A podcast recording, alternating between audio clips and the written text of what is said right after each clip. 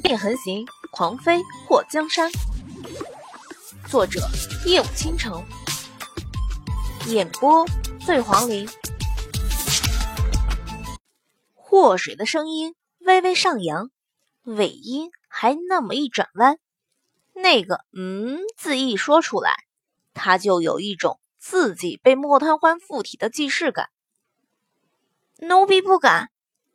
被祸水从银锭改成高升名字的丫鬟，哐哐磕了两个头。祸水眼眸一动，宅斗之道就是要心狠手辣，与他无关，甚至想要潜伏在他身边的人，恩威并施才是最好的办法。那你觉得高升这个名字怎么样？奴婢觉得这个名字是极好的。祸水嘴角扬起，你们是母亲派来的，虽然你们也伺候了三姨娘一段时间，不过只要你们以后忠心于我，那么我也不会亏待你们。钱嬷嬷，给他们一人二两银子。谢谢小姐。这四个丫鬟就有一种受宠若惊的感觉，他们在丞相府的月钱。半年也赚不了这么多啊！你们下去吧，明天再给你们安排事情做。祸水让钱嬷嬷带他们四个下去。小姐，他们可信吗？诗画看到钱嬷嬷带那四个丫鬟去安顿，跑到祸水身边。祸水端起茶杯，这整个丞相府的人都不值得信赖。我们会看好他们的，小姐，你先洗澡吧。诗画和赵丽娘帮着祸水准备好热水后，就退了出去。祸水在里面把门插好，看着那热气腾腾的水，他的眉头挑了一下，把自己的衣服脱掉，露出白色的里衣。祸水掏出自己的包袱，拿出了一套夜行衣。看到那绛紫色的夜行劲装，祸水的眼皮跳了跳。尼玛，要不要这么过分啊？喂，他的黑色夜行衣呢？被谁给换成紫色了？这么骚包的颜色，他真的驾驭不了好吗？祸水看着那夜行衣，咬牙切齿。要是让他发现是谁换了他的衣服，他绝必饶不了他。四师兄，祸水眼眸一眯，想起了战天涯，在他身边，除了战天涯，好像其他人都不会偷偷换他衣服吧？再说，人家也没有作案动机呀。至于战天涯为什么要换他衣服，这个倒是值得深思的问题。也许。是为了让他牢记他那个外号叫姜毛的师傅。当初他从无量山偷跑出来，还挺心虚的，生怕哪天被莫贪欢逮住，不让他好过，所以时不时的就和詹天涯打听他那妖孽师傅的去向。若是有莫贪欢的行踪，他负荆请罪，跋山涉水，也要去求他原谅。自己没经过他同意就离开无量山的事情。话说，他为啥要心虚？明明就是他从来不打招呼就突然闹消失的。如果他十年不回来，他难道还要在无量山等他十年？一这样想，或许就释怀了。反正先离开的人又不是他。他为什么会有一种抛弃了他的感觉？明明被抛弃的人是他才对。艾玛，为啥他有一种想哭的感觉呢？貌似战天涯也不知道莫谈欢的去向。他虽然不知道，不过却天天在祸水面前提那个一年四季都是一身骚包子的师傅，让祸水想忘都忘不掉那个妖孽。也许战天涯怕他来京都后，他没时间天天提醒他莫贪欢的存在，就偷偷把他的所有衣服都换成了这个让他一看到就全身抽搐的颜色，真的好烦躁啊！喂，祸水最终还是换上了那套紧身夜行衣，衣服很薄很轻，不过穿在身上却很保暖。他把脸蒙上了以后，从窗户跳出，直接上了屋顶。对他这样的高手来说，想离开丞相府不是什么难事。他来京都的目的，不光是为了回丞相府找到当年害他的凶手，而是还有更重要的任务。煞在半年间已经享誉了整个大齐国，齐国的很多城镇都创立了煞的据点。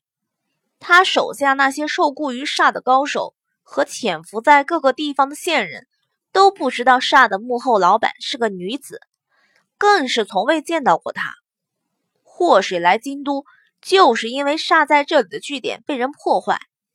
京都里有另外一股势力在控制大局，对于煞的突然到来，那股势力是抱着宁可错杀不能放过的原则，不让煞存活。用着水榭花影的轻功，祸水出了丞相府，借着月色，他到了京都南面的一片民房，在一个房子的外面发现了师门标志后，跳进了院子。什么人？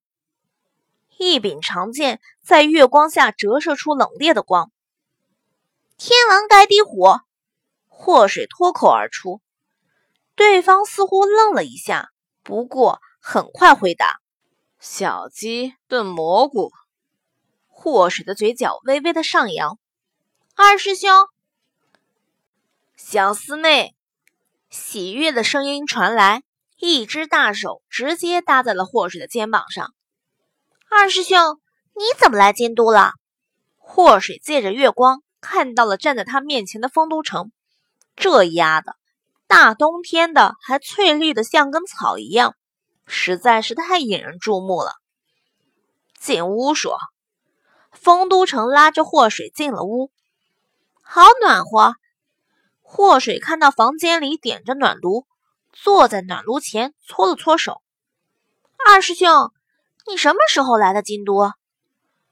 我也是刚到京都，听老四传话来说你来京都了，我就过来这里瞧瞧。没想到你还真过来了。四师兄在我临走的时候和我讲了，让我到了京都后来这里和煞的人会合，没想到会遇到二师兄。小师妹，是不是煞出事了？出了点小事儿，不过能解决。倒是你，你这胡子是怎么回事？祸水有快半年的时间没见到丰都城了，此时。发现他这二师兄下巴上面留着一层胡茬，丰都城摸了摸下巴，叹了一口气：“哎，别提了。”二师兄，你说说，你怎么开始走猥琐大叔路线了？受什么打击了你？丰都城桃花眼一动：“我喜欢的那户人家的小姐要嫁人了，新郎。”不是我，祸水眉头一挑。二师兄，你又什么时候喜欢上女人了？我怎么没有听说呢？一言难尽啊。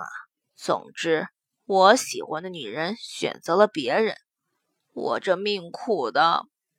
丰都城摸了摸自己满身胡茬的下巴，每当摸到我这沧桑的脸。就会让我想起那痛苦的经历。二师兄，你这恨不得捶胸顿足的模样是闹哪样啊？你不是挺能耐的吗？就凭你这姿色，怎么还有女人能拒绝得了你的示爱呢？祸水真是觉得很奇怪。丰都城除了名字有点奇怪，穿衣打扮有点非主流，审美观有点奇葩外，也是个帅不溜丢的美男子，而每次拒绝他的女人都谈不上好看，苛刻一点说，那简直都可以称为丑。丰都城立刻陷入了回忆当中，脸上表情要多痛苦有多痛苦，一度让祸水觉得他二师兄好像便秘一个月都没拉出来了一样。二师兄，你回忆时间可以缩短点儿，你简明扼要的讲一下你被甩的经过就行。